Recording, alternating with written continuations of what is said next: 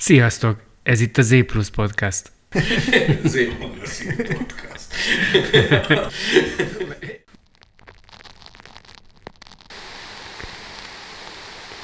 Vantit Podcast. Az idén 26 éves Vantit magazin beszélgetései a popkultúra körül. Sziasztok! Ez itt a Vantit Podcast. Mai vendégünk a szép emlékű Amor Fördögök egykori szövegírója, Tariska Szabi. Szevasztok! A mikrofon innenső oldalán pedig Bihari Balázs és Danny White. Arra gondoltunk, hogy kezdjük a végén, tehát viszontlátásra. Szóval, hogy áll Szabi az aktfestészettel?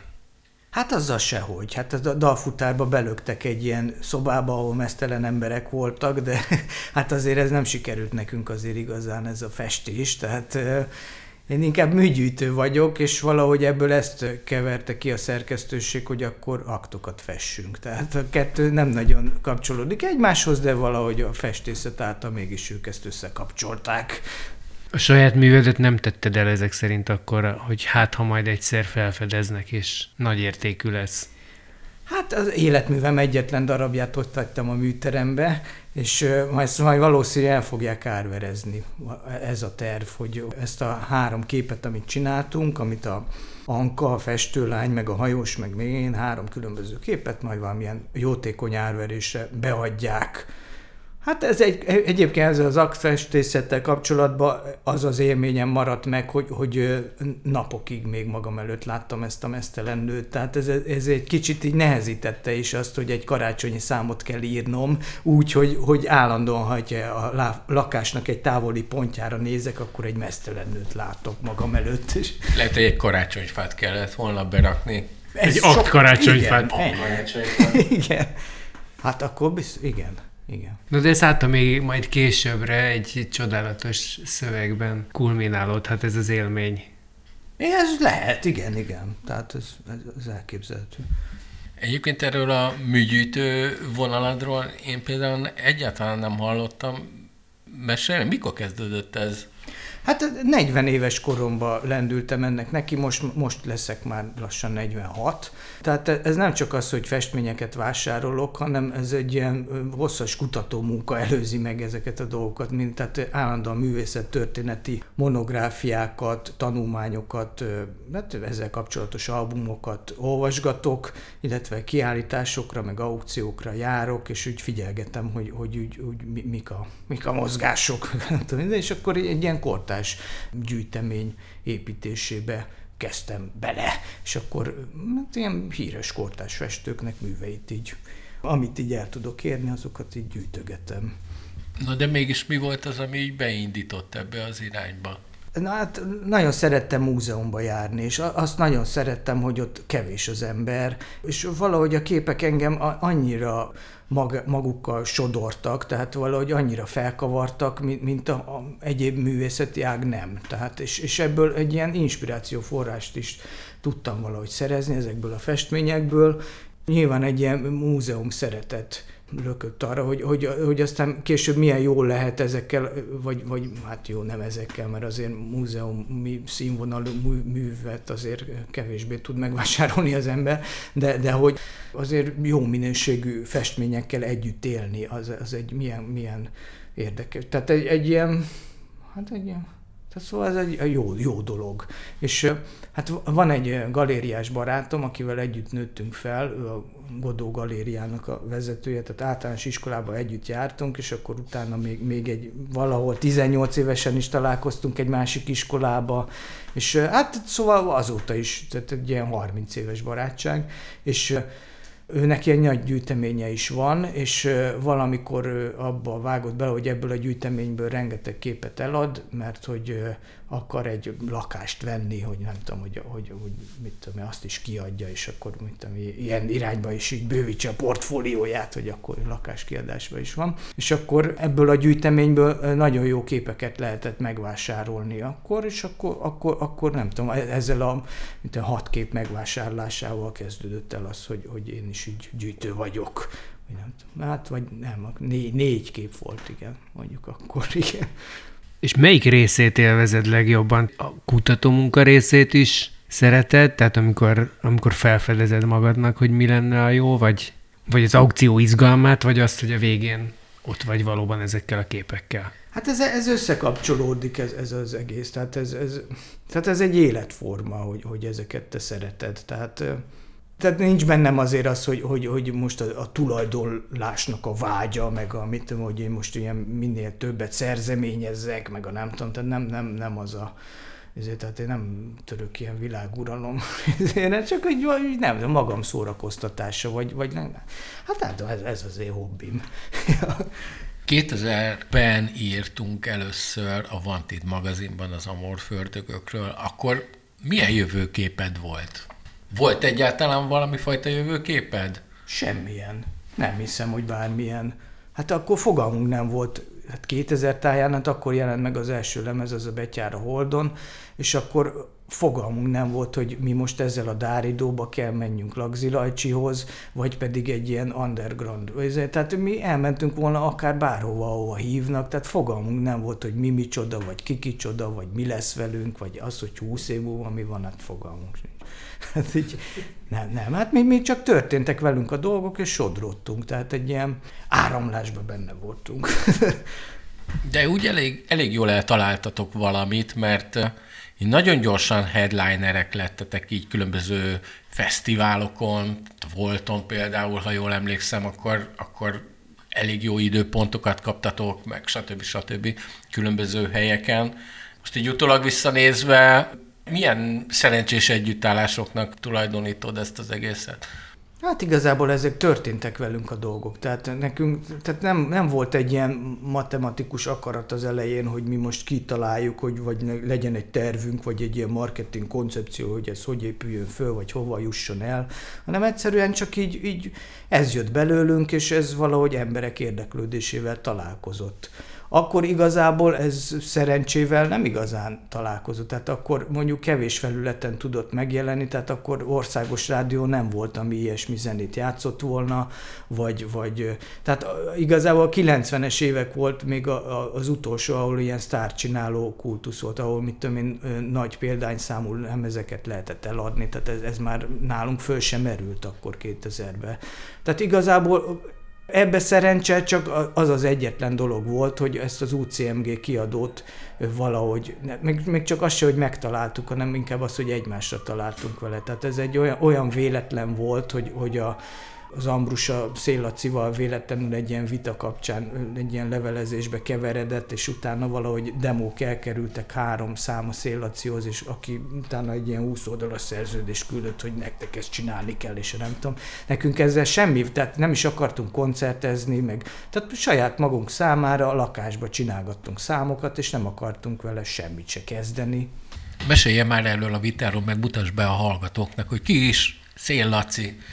Hát a Széllaci egy, egy, hát most már nincsen Magyarországon, most már Németországban távozott, de, de ő hát egy nagy impresszárió volt ott a 2000-es évek elején, tehát az Anima Sound System, a Yanderboy, Zsagár, Deutsch Gabi, tehát sokan így az istálójába tartoztak. Ez, ez egy ilyen nagy német lemezkiadónak egy itteni ilyen, ilyen kis leányvállalata volt, egy ilyen ugar, ugar label, yeah, nem tudom, az UCMG nevű német kiadónak, és Hát, hát az tényleg egy ilyen nagyon érdekes korszak volt, ahogy ott a Kosztolányi Dezső téren így üldögéltünk, egy ilyen hatalmas lakás volt az ő irodája, és akkor ott ilyen, ilyen hosszú délutánokon így mutogatott nekünk így mindig hátrafordulva előhúzott CD-t a, így a föl, és mindig mutogatta, mesélt róla, és az, az tényleg úgy éreztük, hogy, hogy most egy ilyen érdekes korszakba keveredtünk.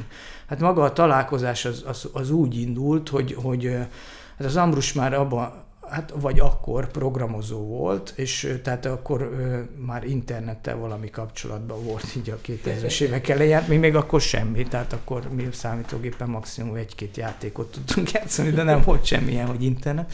És akkor voltak ö, valamilyen fórum, hát nem tudom, Index Fórum, vagy nem tudom, valami, igen. És akkor ott így az Anima Sound Systemről ment így, a, ment így a vitatkozás, és akkor nem tudom, az Ambrus beírta ebbe, hogy ez mennyire rossz, ez az Anima, és nem tudom, izé, valami izéken. És akkor kiderült, hogy ezt az egész fórumot a Szélaci indította tulajdonképpen, és vitába keveredett a szélacival, hogy, hogy és a, aminek a, ennek a nagy veszekedésnek, vagy vitatkozásnak az lett a vége, hogy kisgyerek, hogyha ilyen okos vagy, akkor küldjél jobbat, vagy nem tudom. és akkor az Ambrus beküldött három számunkat, nem tudom, a virágos kert az élet, meg az egy zacskó víz a tenger, meg a mit tudom én mi volt, lehet, hogy csak kettőt, nem és akkor erre válaszkép jött ez a 20 oldalas valami, amiben így bele volt írva az, hogy nekünk, mit tudom én, innentől évente egy nagy lemez, három kis lemez, meg a nem tudom, hát jó, akkor most kimegyünk a boltba, és veszünk még egy kis piát, mert most úgy néz ki, hogy sokáig itthon kell legyünk, vagy nem tudom, és, és akkor így, így ez, innen indult ez, vele a kapcsolat. De egyébként te hogyan lettél zenész? Mert azért nem tudom, hogy mindenki tudja, de ugye te egy orvos családból származol. Igen, igen, hát én nem is gondolnám magamat zenésznek, tehát egyetlen hangszeren se játszok, tehát... Vagy akkor hogyan kell... És az ének hang is egy, egy zeneszerszám. Hát de az akkor, is kevés, de akkor, nekem, hogy, hogyan kerültél ebbe a közegbe? Hát a gimnáziumi évek alatt zenekart alapítottunk a Zambrussal, illetve az alapításban én nem voltam benne, mert az az ablak felüli pacsorban alakult, én meg egy másikban ültem, és akkor lett ez az Amor Fördögök dolog egy ilyen iskola rádió stúdióban, és egyik délután így elmaradt a foci, és akkor hallottam, hogy micsoda zaj szűrődik onnan ki, és akkor benyitottam hozzájuk, hogy akkor én akarok lenni ennek a zenekarnak az énekese. Akkor én ilyen metálos voltam, tehát ilyen oszján, pokolgép, ilyesmikre jártam a pecsába, és így, de, de mondtam, hogy, hogy én nekem ez menni fog, meg én így, majd így írkálok így szövegeket is a dolgokhoz, meg, és akkor így Paksi valahogy... Endre nyomdokain.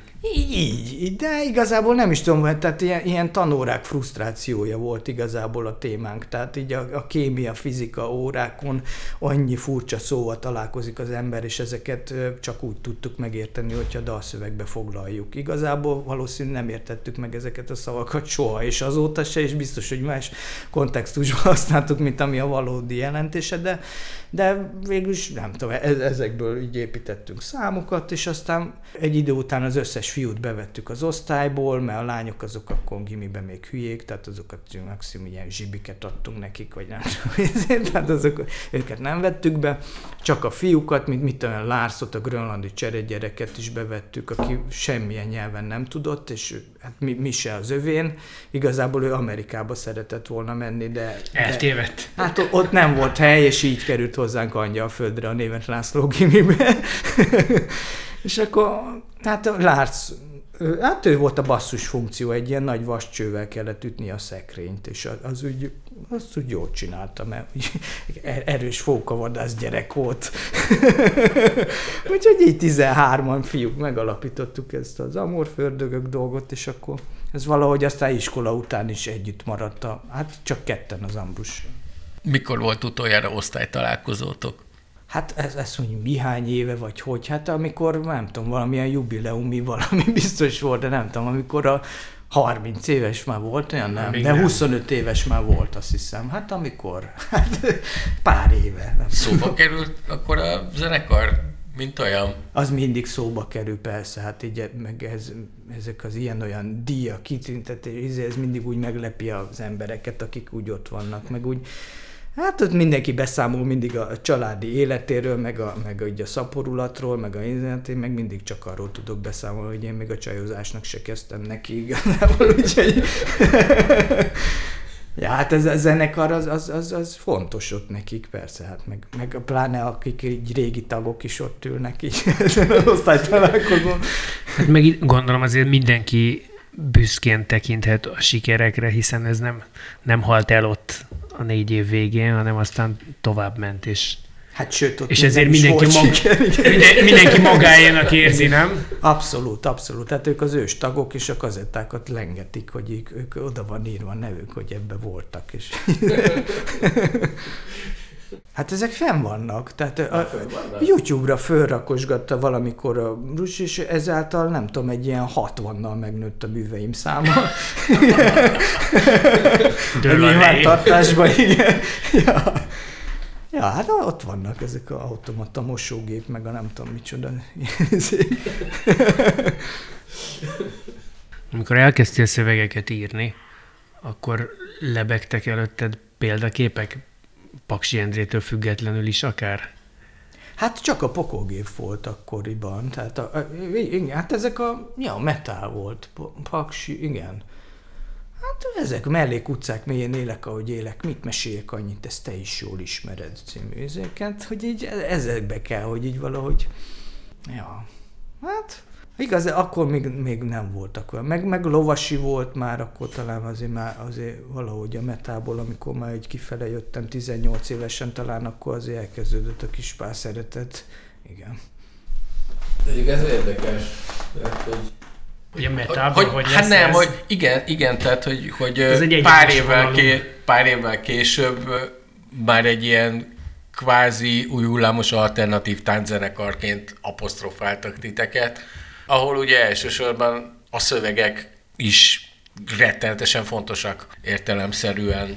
És hát mondjuk a te Nem a metal toposzok. Igen, a te szövegeid az attól a pátosztól egy kicsit messze esnek. Hát de nem volt nekem igazából olyan nagy zenei kötődésem, tehát egyik stílus irányt se valószínű. Tehát mert legelőször mondjuk neotonos, meg első emeletes voltam, mert tíz évesen el kell dönteni, hogy mi az ember kedvenc zenekara, különben kiközösítik az osztályból. És akkor neoton, utána lett Bikini Kft., utána következett a metal, és utána a lovasiék, meg a izé. Ez olyan, mint ahogy ma is sokféle dologhoz írok szöveget. Tehát írok mainstream popba is, meg írok undergroundba is, meg írok színészeknek, meg írok, mit tudom én, 18 éves kislányoknak. Tehát, tehát...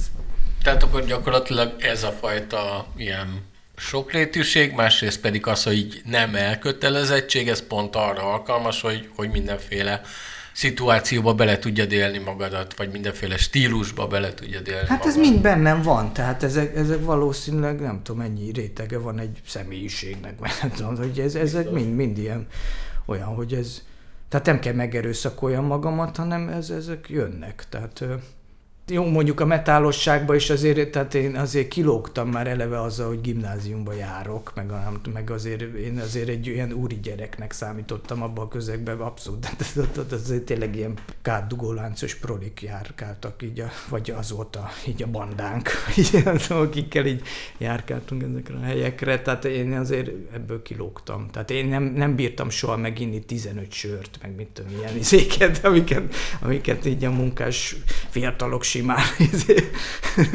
vittek. Az amorfördögöknél ugye végig is itt elindult egy sikersztori, de aztán a 2000-es évek második felében mondjuk, ott úgy, úgy elapadt ez a dolog, és ha jól emlékszem, akkor volt valami olyasmi is, hogy, hogy neked például az ott gondot jelentett, vagy szóval valahogy az van a fejemben, hogy úgy is lett vége egy picit, hogy ugye te írtad a szövegeket, de nem csak magadra már, hanem az Ambrusra is, meg a Borira is, és hogy ott nehéz volt egy kicsit fölvenni a mindenki másnak a személyiségét, vagy igen, igen, hát igazából a megszűnés oka az valószínű ez, ez a fő ok, hogy, hogy igazából én másokra nem annyira, tehát azért ezek rólam szóló szövegek voltak ezek az amor valami. És oké, okay, hogy más énekli el, hogy vagy egy kórus, vagy a bori, vagy, a, vagy mindegyikhez megtaláljuk, hogyha mi nem tudjuk elénekelni, mert azért kevés hangja adottságunk van, és annál sokkal nagyobb zenéket tudunk írni, vagy az Ambrus sokkal nagyobb zenéket tud írni, mint amit el tudna énekelni. tehát inkább azért ezek a szövegek is rám íródott valamik voltak, és ezzel egy ideig pár évig, 6-7 évig ilyen, ilyen mentek a dolgok, de aztán egy kicsit már nem tudtak azzal annyira azonosulni, vagy nem esett már nekik annyira jól azt énekelni, vagy tehát e-, ez volt a fő kulcsa, hogy, hogy valószínű ez, ez abban, abban maradt. És azért utána viszont valahol ez, ez fordult legalábbis a te életedben, hiszen azóta is mondjuk azt, hogy alkalmazott szövegíróként sokféle embernek írsz. Hát ezt az alkalmazott szót én mindig visszautasítom, ez egy ilyen, de a szövegíró táborba is szembe jött ez a kifejezés, nem vagyok senkinek az alkalmazottja. Tehát én, nem, hát azok mind olyanok, mint hogyha én énekelném, vagy én lennék. Tehát én, én mint hogyha egy szerelmes nő lennék, ha Zsédának írok, vagy nem tudom, ezért, tehát azok, azok mind, mind olyan az én történeteim, de nem vagyok én alkalmazott. És akkor ott az okozta esetleg a, a gondot, hogy ők, mondjuk az Ambrus és a Bori, ők jobban tudták, hogy ezek a te sztoriaid, mert hogy egyébként ugye, hogyha mindenki másnak is ugyanezeket írod, akkor tulajdonképpen nem azzal van a gond, hogy te ne tudnád beleélni magad az ő helyzetükbe. Ráadásul ott két olyan emberről beszélünk, akik itt nyilván alapvetően azért talán jobban ismertél, mint mondjuk Zsédát. Ezek egyébként utólagos rájövések, hogy, hogy ez lehetett, hogy, hogy ők, de ezt akkor nem fogalmazták meg, vagy nem is tudták megfogalmazni, hogy, hogy, hogy az lehet itt egy kicsit a gond, hogy, hogy nem annyira róluk szólnak a izék. Tehát ez, ez egy ilyen utólagos rájövés tényleg. Tehát ott igazából az is volt ott a, megszűnés oka, hogy, hogy a, a Bori állandóan a színházával hogy a világ körül tekergett, ez a krétakörrel, így Amerika, Szőul, nem tudom, izé, és akkor nekünk ott voltunk állandóan, hogy nekünk egy csomó koncert le van kötve, és akkor nem tud jönni, akkor mit csináljunk, és akkor mit tudom, egy trombitást elhívunk, hogy akkor az ő szólamait bejátsza, és akkor lesznek nős, meg nőtlen koncertek, meg és egy, az egész egy ilyen zavarodás volt, aminek az lett a vége, hogy akkor azt sajnos ki kellett mondjuk, hogy akkor, akkor kész, a Bori, Bori akkor nincsen, és akkor ő nem tagja már úgy a végén a dolognak, és akkor megyünk így nélküle, és elhívunk két vokálos lányt, és akkor velük megyünk, és akkor e- ebben már úgy elfáradt a dolog. Meg, meg abban is elfáradt, hogy, hogy mi, mi ezt ilyen több százszor előadni, tehát ez, ez, ez, nem szórakoztatott minket egyáltalán. Tehát ez megírtuk, oké, okay, szőpár, izé, akkor csináljunk egy másikat. De hát a közönség meg mindig ugyanazt az egy számot akarja, ugye nem tudom. Az a rész, hogy az Amorban azért ugye ott direktben kifejezhetted a saját hangodon saját magad, az nem hiányzik a mostani szövegírói világodban? Mert hiába rólad szólnak a sztorik, azért mégiscsak idomítanod kell, vagy igazítanod kell valakinek a személyiségére, vagy hogy neki is jól álljon. De hát ez, ez nem zavar egyáltalán. Tehát nyilván csak olyanok keresnek meg, akikkel van egy ilyen közös halmaz, tehát akivel valami azért úgy közös a nyelv, meg ugye nem tudom, tehát így akik ilyen nagyon távol, ők, ők biztos nem jön. Tehát én nem vagyok egy olyan általános nagy slágerszerző, mit tudom én, izé, aki, aki ilyen bárkinek, izé, tehát mit tudom én, pápai Jóci nem fog hozzám fordulni, mert, mert mi nem beszélünk egy nyelvet valószínűleg, tehát én nem tudom, izé, úgyhogy, úgyhogy ezzel, ezzel nekem nincsen gondom, tehát én, én jó, ki tudom fejezni magamat. Meg, meg az, tehát ugye sokféle, a, a, akiknek írok, tehát így, így ezért mindenhol megjelent. Tehát én mindent el tudok helyezni, így eszembe Szóval nem érzed magad beszorítva egy skatujában? Nem, abszolút nem. És magadnak írsz azért, vagy vannak olyan szövegeid, amik azért úgy el vannak rakva, hogy hát ha majd lesz belőle valami? Egyáltalán nem. Soha se volt ilyen, nem. Hát én, én ez mindig már csak ilyen feladatszerűen, tehát ez egy ilyen ennek lesz egy énekes, és ez tehát csak egy ilyen megjelenő dolgok vannak. Hát olyanok vannak, amiből aztán nem lesz semmi, és fiókba kerülnek, de de aztán hát abból is lehet, hogy van, van amit fel tudok használni valahol később. Tehát van, ami mit tudom én, elindul egy Rost Andrea számnak, aztán a végén valahogy lesz belőle egy Boris szám, vagy nem tudom, izé, vagy egy, vagy akár a kulka lemezt is, hogy csináljuk ott, és egy csomó minden teljesen más embernek íródott, és aztán végül átalakítottuk rá a dolgot. Én úgy képzelem egyébként, hogy, hogy ilyen rendkívül alaposan és megfontoltan, szőrözősen állsz a saját munkádhoz. Tehát, hogy ez nem egy rövid procedúra. Hát egyébként ugye ez a dalfutárból is kiderült. Ez mindig is így volt? Hát ez így, mert én úgy érzem, hogyha valami egy eleme nem jó a dolognak, tehát egy szinten kell legyen az egész szöveg valahogy. Hogyha valami egy ilyen kizökkentő dolog van, akkor, akkor az egész összeomlott, és onnantól kezdve elvesztetted a, a dolognak a hallgatóját, vagy, vagy a, tehát akkor úgy kisiklik. Tehát így, hát nem egy, egy hét nagyjából, amíg egy szöveg elkészül, és annak megvan így a metódusa, hogy mit tudom, hogy az első egy-két napban meddig kell jutni a dologgal, vagy akkor mit csinálsz vele, és akkor aztán hogy épül föl, és akkor végül hogy indul. Mesélj már erről, légy szíves, hogy hogy néz ki ez az egy hét így hétfőtől vasárnapig.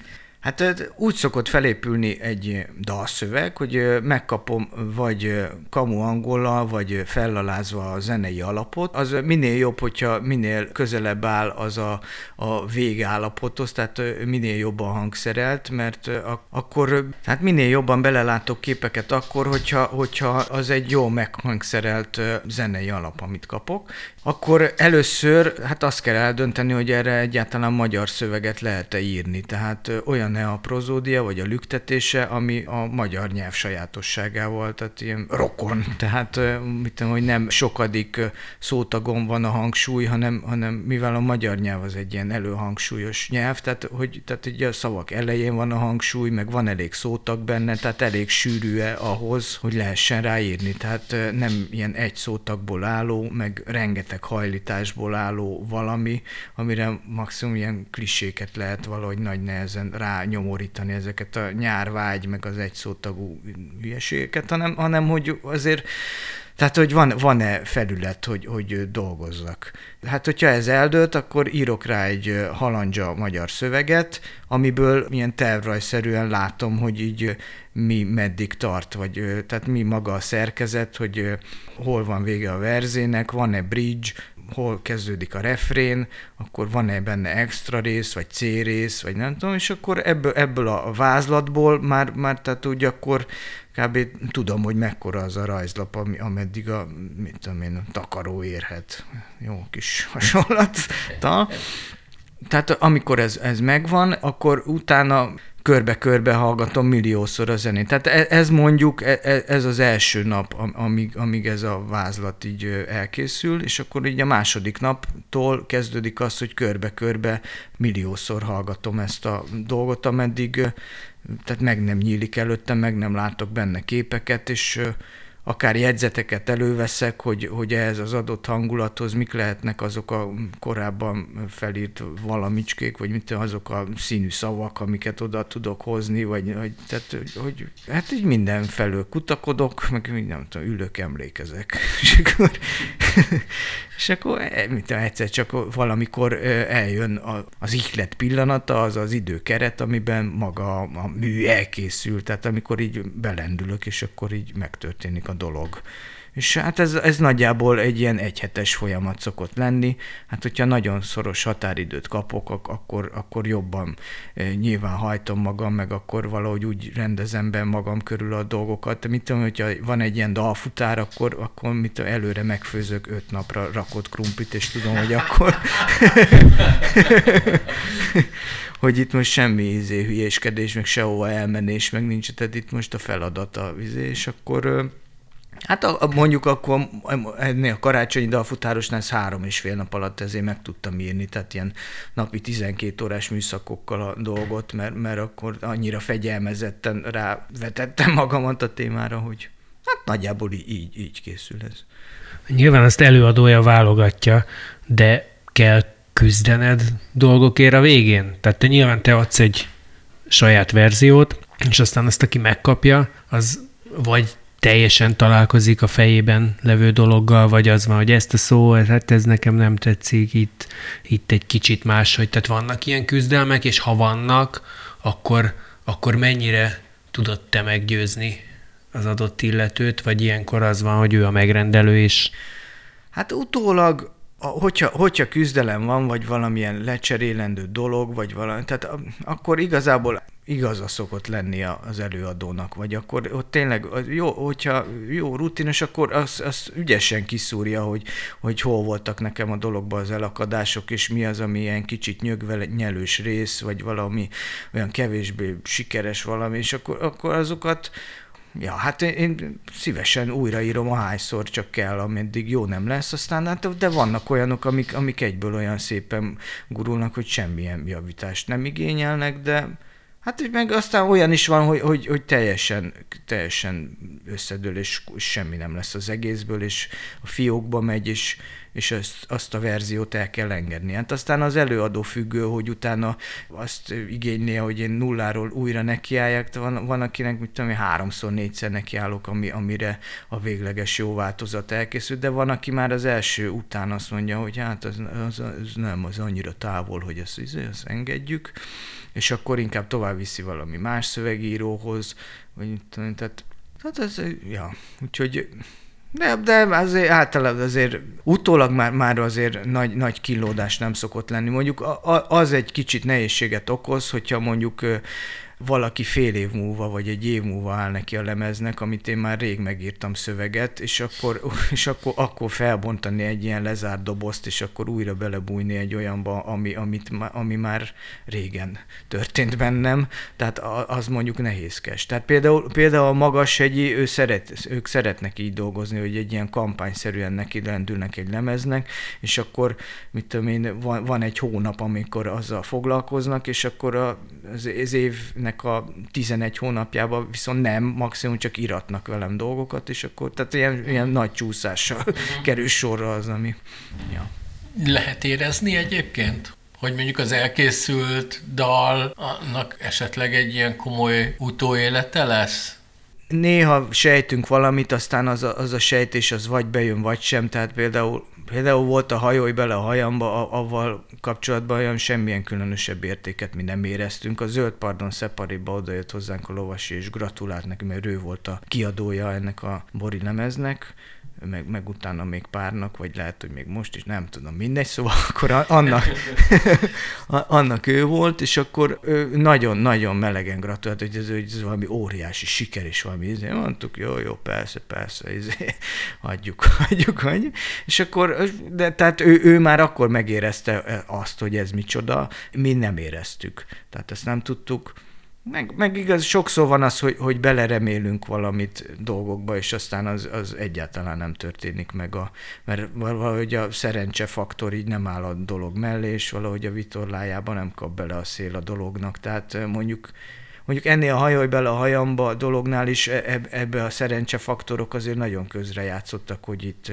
ennek sikere lett. Tehát mondjuk ott, ott volt a Petőfi Rádió indulása, amikor ezt a számot, és pont akkor született ez a szám, és akkor ez egy ilyen, mit tudom én, 10 percenként lejátszották, mi úgy éreztük ezt, ezt tehát egy ilyen országos szőnyegbombázás ezzel megindult, illetve érdeklődés fordult a, az a Bori zenekar irányába azért is, mert akkor megszűnt az Amorf, és akkor annak a bázisa is így érdeklődött, hogy itt mi lesz a, a további folytatás, illetve a Kispál is akkor, akkor szűnt meg, ez a 2007 tehát e, e, ilyen tájban, és, és onnan is jött egy nagy érdeklődés, hogy a lovasi, hogyha más valakinek ír szöveget, akkor az, az milyen, mert ezen a lemezen ezen, ezen több, több szöveget írt aztán. És tehát, tehát a lemez felé ez az érdeklődés is fordult, úgyhogy, úgyhogy ez a sok minden, tehát egy ilyen hirtelen egy ilyen, tudom, egy triplat eltázatozott a hajóra a Borinak azonnal, mint a lemez megjelenés pillanatában szinte, vagy nem tudom. Aztán az, hogy, hogy ezzel a, ezzel a nagy érdeklődéssel, meg ezzel az óriási indulással ők a későbbiekben mit tudtak kezdeni, hát inkább azért, tehát ezt, ezt valahogy elengedték, és inkább nem, nem ebbe a nem tudom, tehát nem, nem, nem, a, nem a tömegszórakoztatás irányába mentek tovább. Ja. És akkor ehhez képest mondjuk most a napokban jött ki az idő van eladó, ami igazából már egy második változata az eredeti felvételek. Miért gondoltátok azt, hogy megcsináljátok még egyszer? Hát ennél az idő van eladó számnál mi úgy éreztük, hogy ebből kéne egy másik verziót is készíteni, mert ami, ami ott a dalfutárban volt, tehát az a szép szimfonikus hangszerelés, vagy, vagy nem tudom, orkesztra, vagy nem tudom. Tehát abba, abba tehát annak úgy érezzük, hogy utóélete nem nagyon tud lenni, mert eleve ott van egy egyperces nyitány, ami, ami hát mondjuk rádióból azonnal eltünteti ezt a dolgot, mert hát rádióban mondjuk fél perc után már egy refrénnek kell következni, nem az, hogy, hogy egy perc után kezdődjön el maga, maga a dal. Meg, meg amúgy is, tehát az Iván személyiségéből adódóan, tehát ennek azért egy ilyen, ilyen rokkos hangszerelés, azért mi úgy éreztük, hogy, hogy azért jobban állhat, vagy így a, tehát így vagy, vagy, vagy, vagy az is jó lehet. Szeretjük azt az eredeti verziót is, vagy legalábbis én a többiek nevében úgy nem nyilatkozok, de, de tehát én nekem az kedves, de, de, de azért, azért jó volt, hogy, hogy csináltunk ebből egy másikat, meg, meg akkor eb, meg arra, arra mondjuk videóklipet is olyan nehézkes lett volna így, hogy egy ilyen egy zenei rész ilyen hosszú benne. És akkor ezzel így megpróbáltuk, hogy, hogy hát, ha akkor ennek így nagyobb utóélete tudna lenni, hogyha... Mesélj egy kicsit a Kulka projektről. Hát a Kóka Janival dolgozunk mostanában, hát ez, ez már egy maratoni hosszúságú együttműködés, mert ilyen nyolc évvel ezelőtt kezdtük el ezt a lemezt, ennek Pálma szív lesz a címe majd, hát hogy mikor jelenik meg, ez fogalmunk sincs róla, mert hát még azért erősen a készítés fázisában vagyunk, Nyolc évvel ezelőtt már, már voltak demóink, ami egy ilyen egy zongorával vagy gitárral egy ilyen jól álló sanzonoknak voltak mondhatók, és hát hangszerelés előtt állt akkor ugye az egész dolog, tehát ilyen próbafelvételeket, demókat, meg felénekléseket csinálgattunk már akkor Janival, de tehát végleges hangszerelésű dolog még akkor nem lett, és mikor ennek az Ambrus nekiállt volna, a Tövisázi Ambrus, vele csin, ő a zeneszerzője ennek a lemeznek, akkor történt ez a, ez a stroke dolog, ami egy ilyen hát óriási törés volt. Hát mindannyiunk életében, de hát nyilván a Jani életében igazán. Tehát akkor így ott álltunk, hogy, hogy ennek vége. És hát ez, ez az, az nem ismerült fel, hogy ezt mással énekeltessük, mert ezek annyira ráíródott dolgok, meg ezek az ő történetei voltak, hogy, hogy akkor azt mondtuk, hogy hát ez egy óriási bukás az életünkben, hogy ez nem történhet meg ez a, ez a, ez a lemez, és, és egy ilyen nagy igazságtalanságnak éreztük az élet részéről. Aztán mégis valahogy úgy, hát utána megpróbáltuk, mit tudom, egy évvel a stroke után, hogy, hogy akkor elmegyünk stúdióba, és, és hogy akkor milyen állapotban van, és megye, de hát nem ment. Úgyhogy akkor, akkor, akkor több évre elengedtük, és akkor 2021. augusztusában álltunk neki újra, és akkor elkezdtünk hozzá járogatni, és akkor ott, ott a házában nála csinálgattuk, mit, vett egy mikrofont, és akkor az Ambrus meg oda hordozgatta, amit még a dologhoz kell, tehát mit, itt mikrofon állvány, meg a hangkártyáját, meg a nem tudom, izé. és akkor így legalább újra úgy dolgozhattunk, mint, mint 20 évvel ezelőtt, amikor így, így ilyen lakásban vagyunk, és csak úgy csináljuk így a, így a saját magunknak a semminek a dolgot, mert, mert hát úgy a semminek, hogy azt azért az, az egészen biztosan kimondható, hogy ebből koncert sose lesz. Tehát ez, ezek csak ezen a lemez formátumban lesznek ezek a dolgok. Most az a tervünk, hogy, hogy, hogy egy ilyen könyves formátumot adjunk a dolognak, hogy, hogy lehetőleg mit tudom én, ilyen Libri féle boltokba lehessen árulni, majd ne, ne MOL benzinkurton, meg nem tudom. És egyébként sok mindent tudunk használni régi felvételekből szerencsét, tehát mondjuk, mondjuk négy számot tudunk ilyen régi felvételekből, és akkor a többi, többi hatot meg most kellett fölvegyük e-, ebben ebben a mostani időszakban. Hát egy ilyen gyönyörű küzdelmes tipródás a dolog, tehát, tehát azért nagyon nehéz, meg, meg folyamatosan átírogatnom kellett, tehát ahogy ott ülünk, és látok részeket, amin, amin sose fogja átverekedni magát szegény, akkor, akkor azokat el kellett engedni, és megírni egy egyszerűbbre, vagy egy olyan jó, vagy nem is az, hogy egyszerű, mert azt sose lehet tudni nála, hogy, hogy mi lesz, ami, amit nem fog tudni egyszerűen megugrani, tehát vannak olyan teljesen egyszerű részek, ami, ami egyszerűen, ne, hát akár hányszor nyomjuk, nem sikerül. Tehát ilyen, mit tudom, kell egy olyat mondani, hogy töröm a hangsúly. Tehát mit tudom, fegyverem a hangsúly című dolgot, és akkor, de, de, és akkor mindig azt mondja, hogy töröm a hangsúlyt. És mondja, Jani, nem hangsúlyt, hangsúly. Mi nem azt mondtam? Hangsúlyt. És akkor, és, akkor, és akkor ez 500-szor elgyakorol, és ő nagyon nagy munkabírással milliószor neki megy a dolognak, és milliószor megcsinálja nagyjából úgy, vagy hát ugyanúgy, és tehát addig hajtja magát, amíg szinte el nem ájul, tehát ilyen kapaszkodik a székbe, meg a nem tudom, mert van, amilyen számokat állva kell énekeljen, mert hát akkor jobban kijön a hang, meg a nem tudom, és, és az is ilyen nagyon nehézkes, hogyha neki, neki ezt áll állva kell csinálni, meg olyan Na mindegy, de, de, de én azt hiszem, hogy megvagyunk, tehát még, még nincsen összetéve azért, azért minden szám, de, de, de talán megvagyunk már az énekfelvételekkel most, most így januárban, most úgy érezzük. Most még jönnek ilyen kórusfelvételek, a Kecskeméti Katona József Színháznak a kórusa, még, még ilyen négy számba, még oda le kell vonatozzon az Ambrus fél kilencre jövő szombaton. meg, meg nem, nem, a padödővel, tehát én Falusi Marianna fogunk még, még egy ilyen felvételi kört csinálni, de meg, meg akarunk majd, majd minden számhoz valamilyen mozgóképet forgatni, hogy ne csak egy ilyen, mint tudom, egy ilyen borítóképet tegyünk ki, vagy, hanem hogy valami, valami kis mocorgás legyen, hogy nem tudom, Jani kávét főz, vagy kutyát sétáltat, vagy mit tudom, ilyesmit. Hogyan álltatok ennek a munkának egyébként neki? Ugye van az ember fejében egyfajta kép a színész lemezekről, és hát nyilván ettől gondolom így elvonatkoztattatok.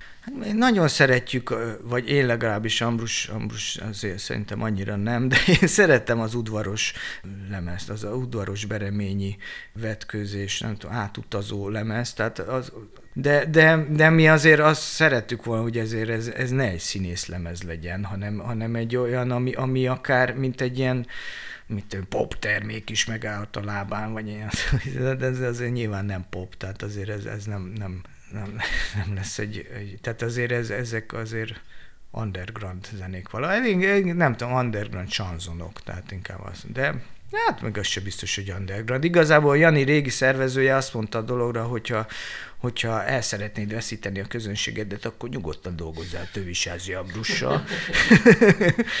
és hát, ő, ő, ezzel nem törődött, meg igazából senkinek nincsen semmilyen veszteni valója, és mi, mi ennek nekiállunk, hogy ez jó legyen, és nem, tehát mi nem egy ilyen nyanya langyosító valamit szeretnénk, ami, ami így ilyen szépen elringassa, hallelujázgassa az embereket, hanem, tudom én, tehát Hát nem tudom. Szóval, szóval sanzon az, az a fő irány, igen, mondjuk az. De dalszerű, énekelhető. Van, van, amit mondjuk mondjuk mondani fog, nem, nem, azt nem mondom, hogy szavalni, mert akkor az már, az már színész dolog lenne, hanem így mondja, mondja, hogy van. Akkor most fordítsuk egy kicsit a kamerát másfelé. Te ugye filmmel is foglalkoztál elég sokáig. Filmezés az, az 2009-ben lezárult akkor jött ugye ez a válság, ez a 2008-as válság, és három évig nem készültek magyar filmek, és ebben a szünetben, amíg ez, ez teljesen megállt, a, a, addig nekem kiépült ez a dalszövegírói klientúrám, úgyhogy én már utána nem kellett visszamenjek a filmgyárba. Hát ez egy tíz éves korszak volt, amíg én ott tettem, vettem. Először úgy keveredtem bele, hogy, hogy egy filmes iskolába iskolatikárkodtam, és akkor ott, ott a Merza Gábor volt annak a vezetője, és akkor ő elvitt Szőke Andrással, ő, ő csinálgatott filmeket, vagy szerepelt bennük, ilyen boldog lovak, meg, meg milyen filmekben, meg színházi előadásokat csináltak együtt, és akkor elvitt egy ilyen ruhapróbára, ahol nekem csak így kamerázgatni kellett, hogy melyik ruha melyik után következik, meg hogy mi, a készlet, meg a nem tudom, izé. és akkor valahogy úgy alakult, hogy, hogy sokkal kevesebb fiú volt, mint ruha, és akkor mondták, hogy én is beöltözök. És akkor jó, jó, oké. És akkor így, így belekerültem a show businessbe. így akkor utána a szőke bevett a filmjeibe is ez a színdarab után, meg aztán forgatókönyvet is íratott, ott, mert biztos azért, mert olyan jól lát nekem az a ruha. és akkor utána az ő, ő filmjei, azok ilyen nagyon kis tábból, kis költségvetéssel készülő dolgok, és mint egy négy fős táb, de, de azok profi emberek, tehát profi operatőr, meg, meg segédoperatőr, meg meg világosító, meg hangmérnök, de hát gyakorlatilag az egész táb, ami, ami egy normális filmnél 70 ember, ott, ott négy, négy ember volt a szőkénél, én olyan jól sertepeltértem, nyüzsögtem, meg ilyen mindennesnek bizonyultam, hogy ilyen bármi, bármi vel kapcsolatban. Ilyen, ilyen jó lóti futi voltam, de nem volt ezzel nekem semmi célom, csak olyan lelkesedésből olyan kedvesen ott elcsinálgattam a dolgokat, hogy, hogy utána beajánlottak engem a filmgyárba, ilyen másodasszisztensi pozícióba egy, egy, egy film, filmbe, hogy, hogy, hogy legyen az, az, az én munkahelyem. Hát jó. és akkor így kerültem be a Fekete Ibolyának a Csikó című filmjébe, a Hunnia Filmstúdióba, Hát ott gyakorlatilag semmit nem értettem az egészből, ott volt egy duplikált stáb, tehát minden stábtagnak meg volt a külföldi megfelelője, tehát főleg horvát koprodukciós partner volt, de aztán a világon mindenfele, tehát Dél-Amerikában meg mindenfele forgott ez a dolog. Az, e, az Eduardo Rózsa Floresnek az életéről szólt, akit aztán Bolíviában megöltek, Tehát, na mindegy, csak, csak hogy olyan duplikát stábban, és én amúgy se, magyarul se értettem, hogy, hogy mi a feladat, de ez, hogy még ezt külföldiekkel együttműködnek kell csinálni, tehát ebből állandóan valamilyen ilyen, ilyen vicces félreértés keveredett. Tehát én, én lelkesen csináltam, tehát ezért, ezért az öreg profik mindig rögtek rajtam, hogy én, én tehát jó bohócnak bizonyultam. Tehát ilyen állandóan estem, kertem a feladatokban, és de, de csináltam lelkesen, és aztán aztán valahogy ott ragadtam, tehát akkor, akkor utána egy következő filmbe is már vittek, meg a nem tudom, izé, és akkor, és akkor e, ez végül egy, egy tíz év lett, lett ebből a dologból, hogy, hogy én ott teszek-veszek. Hát aztán ezt a zenekarral nem volt olyan könnyű mindig összeegyeztetni, tehát voltak ebből olyan szituációk, hogy, hogy, hogy értem jönnek a forgatásra, onnan ellopnak, így délután, és jó, hát mondtam, hogy oké, okay, akkor most eltűnök egy kicsit, nem tudom, és akkor elvisznek Pécsre koncertezni mondjuk, és akkor onnan megjön a busz reggel hatkor, és akkor hétre már megyek egy következő forgatási napra. És akkor, tehát, tehát ezt így lehetett valahogy ak- akkoriban így csinálgatni. Ambrusék ezt hogy tolerálták? Tehát olyan nagy súrlódás és összeütközés nem volt belőle. Tehát így, így lehetett egyeztetni, hogy így ellopkodnak, illetve nekem, nekem azért ez jó volt, hogy, hogy egy pár hónapra így hátrébb lépek a dologtól, és, és így felgyülemlenek bennem dolgok, és akkor ez az íráskor, ez, ez egy ilyen jó, jó dolog, hogy, hogy, hogy mindig ilyen tiszta fejjel érkezek vissza oda egy ilyen másik. Tehát ez mindig jó, jó egy kicsit hátrébb lépni a dologtól, és ilyen kívülről látni a, a valamit. Úgyhogy e, ebből feszültség nem, nem volt igazán. Meg akkor azért olyan rengeteg koncertjünk, tehát nekünk nem volt azért olyan, hogy, hogy havi 16 koncert, vagy ilyesmik nem voltak. Jó, hát mondjuk nyáron, nyáron volt, hogy mit tudom én, heti kettő összejön, vagy nem tudom, izé, de azért ezt valahogy össze lehet fésülni ezzel. Ugorjuk vissza még egy picit Szőke Andrishoz, hiszen az Amorf és közötte van egy pár kapcsolódási pont. És, és akkor így, hogy a szőkénél ott ilyen sokat sertepertével, néha mutogattunk neki zenéket is, és akkor amiket így, hát a, akkoriban Hát már a Bori már, már kezdett beszivárogni, hát a Borit is egy, egy szőke színdarabból találtuk ki, hogy, hogy, hogy ő legyen valahogy, vagy, vagy milyen jó lenne, hogyha ő, ő énekesnő lenne, illetve hát ő, ő, ő könyörgött, vagy követelőzött, hogy ő ebbe akar énekelni. De ezeket is így mutogattuk, és a szőkének szerintem a Magyarország legnagyobb amorf gyűjteménye nála van, de, de egyébként zenekaroktól is, akik még ilyen induló korszakukba így felbukkannak körülöttem, mint Animal Cannibals-től is biztos, hogy egy ilyen hatalmas hatalmas gyűjteménye van, és ezek még ilyen kiadatlan, ilyen, tehát ő, ő már akkor ismerte azokat az embereket című, mert nagy zenei érdeklődése van, és, és valahogy ezek szerette ez a fiatalokat mindig. Említetted egyébként a dalszövegíró tábor intézményét, és ilyenből azt hiszem az elmúlt időszakban azért volt egy pár. Milyen tapasztalataid vannak? Hát most először tavaly nyáron, 21-ben volt az Orfűn dalszöveggelő címmel egy ilyen dalszöveggíró tábor. Hát ott az volt kitalálva, hogy azt hiszem, hogy kilencen vagyunk előadók, és akkor mindenki egy ilyen másfél órás előadást tart, és igazából rájöttünk, hogy, hogy vagy, vagy én legalábbis úgy látom, hogy, hogy ennek a tábornak nem is az az értelme, hogy, hogy itt mi most óriási előadásokat tartunk. Pláne mondjuk én, hát vannak azért egyetemi tanárok, mint a Hújber Szabi közöttünk, akinek ezért ez, ez semmilyen nehézséget nem okoz, de azért nekem mondjuk az, hogy egy másfél órás ilyen beszédet tartsak erről a dologról, egy ilyen oktató, tehát azért ez nekem fura meg ilyen, tehát azért és tehát szóval nem, nem ez volt a lényeg, hogy mi milyen előadásokat tartunk, hanem így az egyébkénti napokig együtt létezés ott a résztvevőkkel. Tehát ezek a workshop-szerű dolgok, vagy vittünk le zenei alapokat, és akkor csináltunk csapatokat, és hogy a csapatok akkor tehát írjanak dalszöveget, és aztán abból legyen egy kész szám a végére, és mert mindegyikben van egy ilyen előadói hajlamú valaki is minden csoportban, vagy akár több is, tehát ilyen nagyon jó énekesek, akikkel aztán meg zenészek, szóval az simán szépen meg lehetett csinálni így a, a, a négy nap végére vagy hány, nem tudom hány nap volt, lehet, hogy három, nem tudom, elég gyorsan mentek ott a dolgok. tehát ilyen jó kis számokat össze lehetett hozni, és valahogy, tehát ez, ez volt nekik az érdekes tapasztalás, hogy hogy építünk föl dalszöveget, vagy hogy, hogy, hogy írunk meg egy dolgot, vagy hogy dolgozunk mi. Tehát még jó, nem az volt, hogy itt most mi írjuk meg a dolgot, hanem, hanem ott ülünk a, a feladattal, és ezzel a csoporttal, és így a, az elakadásaikon átlendítjük őket, vagy így segítünk nekik, hogy, hogy ilyenkor mi van, amikor, amikor itt most nem, nem jutnak tovább egy ponton, vagy nem tudom. Ezért, tehát ez, ez, ez, egy érdekes dolog volt, gondolom számukra, és ilyen jól összeválogatott tanári gárda volt ott, tehát olyan, tehát olyan mindenféle ember, tehát volt, volt hip-hopból is, tehát volt Krubi, Krubitól, meg mit, nem, nem tudom ki a másik végpont, nem tudom, én vagyok a másik, nem tudom, de lehet, én mondjuk messze állok a hip-hoptól. Bocsánat, hogy közbeszólok, hogy volt egyébként olyan felkérés, hogy mondjuk repszöveget írjál?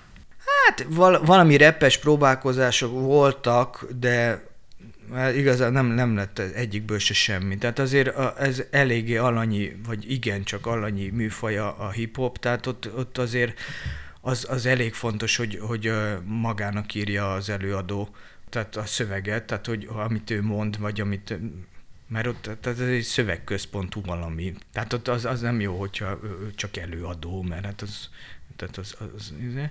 aztán sajnos átszivárgott persze így, így ez a egy ilyen hamis kánonként ebbe a, ebbe a dal, dalszerzői világba is, és itt is már minden énekesnő magának kezd el írogatni dolgokat, mert ők is azt érzik, hogy, hogy az akkor hiteles, vagy a, nem is érzik, hanem itt ezt hallják kívülről, hogy az a hiteles, hogyha valaki magának írja, nem tudom, pedig ez, ez egy teljes félreértés. Tehát, hogyha ilyen régi dolgokat is nézzünk, tehát ott van a legnagyobb példa erre, Cseh hogy ez, ez miért nincs így, tehát, de a bikini, vagy nem nagy Feró is csomó mindenkinek írogatott szöveget, nem tudom. Szóval, szóval ez, ez, egy, ez egy ilyen, ilyen tévedés, csak hát mindegy, ez van. Hát, de, de nekem nincsenek is igazából ilyen ambícióim, hogy én hip-hopot írja, mert az, az teljesen távol áll. Tehát az, az egy ilyen hiperrealista műfaj.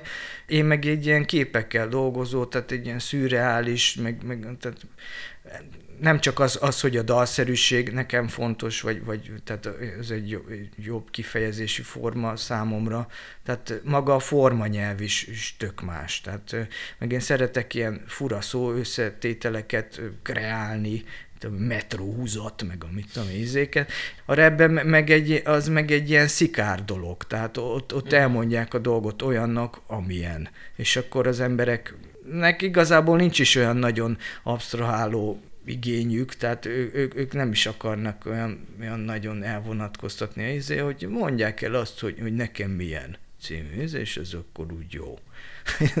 De hát én, én meg szeretek világokat teremteni inkább, ami, ami nem létező dolgokat. Ja. Voltak így, így átfedések nyilván ezekben, ezekben az előadásokban, de igazából arra jöttem rá, hogy én tipródok ezzel a legtöbbet így az emberek között.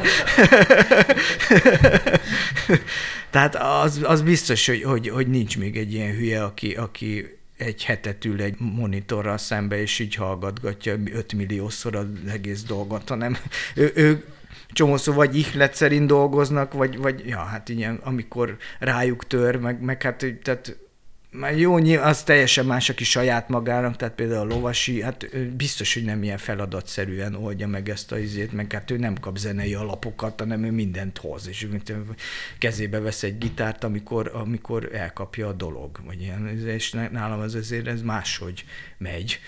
Beck Zolinak ő nem is a, a, a saját módszereiről, vagy a saját dolgairól, hanem így a többi kilenc, ő volt az első előadó, és akkor a többi, mint tudom, nyolc emberről, ő, ő mint egy ilyen, nem tudom, mint egy, mint egy ilyen irodalmi bemutatót tartott róluk, vagy, vagy így nem tudom, elemezte azt a nyolc embert, aki majd itt a következő napokban el fog következni, és akkor ő, mint egy ilyen egyetemi docens, nem tudom, így, így ezt meghallani, hogy, hogy mit mond rólam, mert az, az, ez egy érdekes tapasztalás. ja, ja.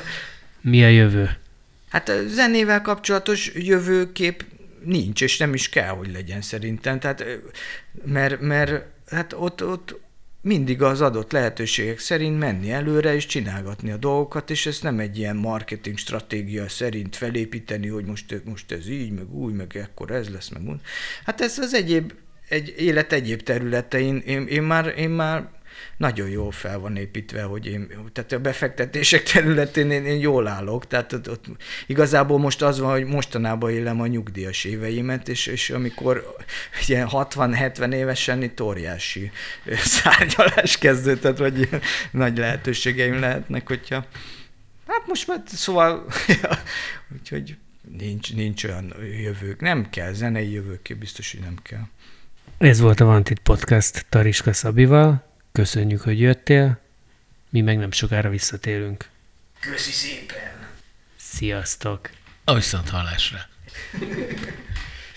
Sziasz! Stock. A Vantit Podcast az NK a hangfoglaló program támogatásával készült. Iratkozzatok fel csatornánkra!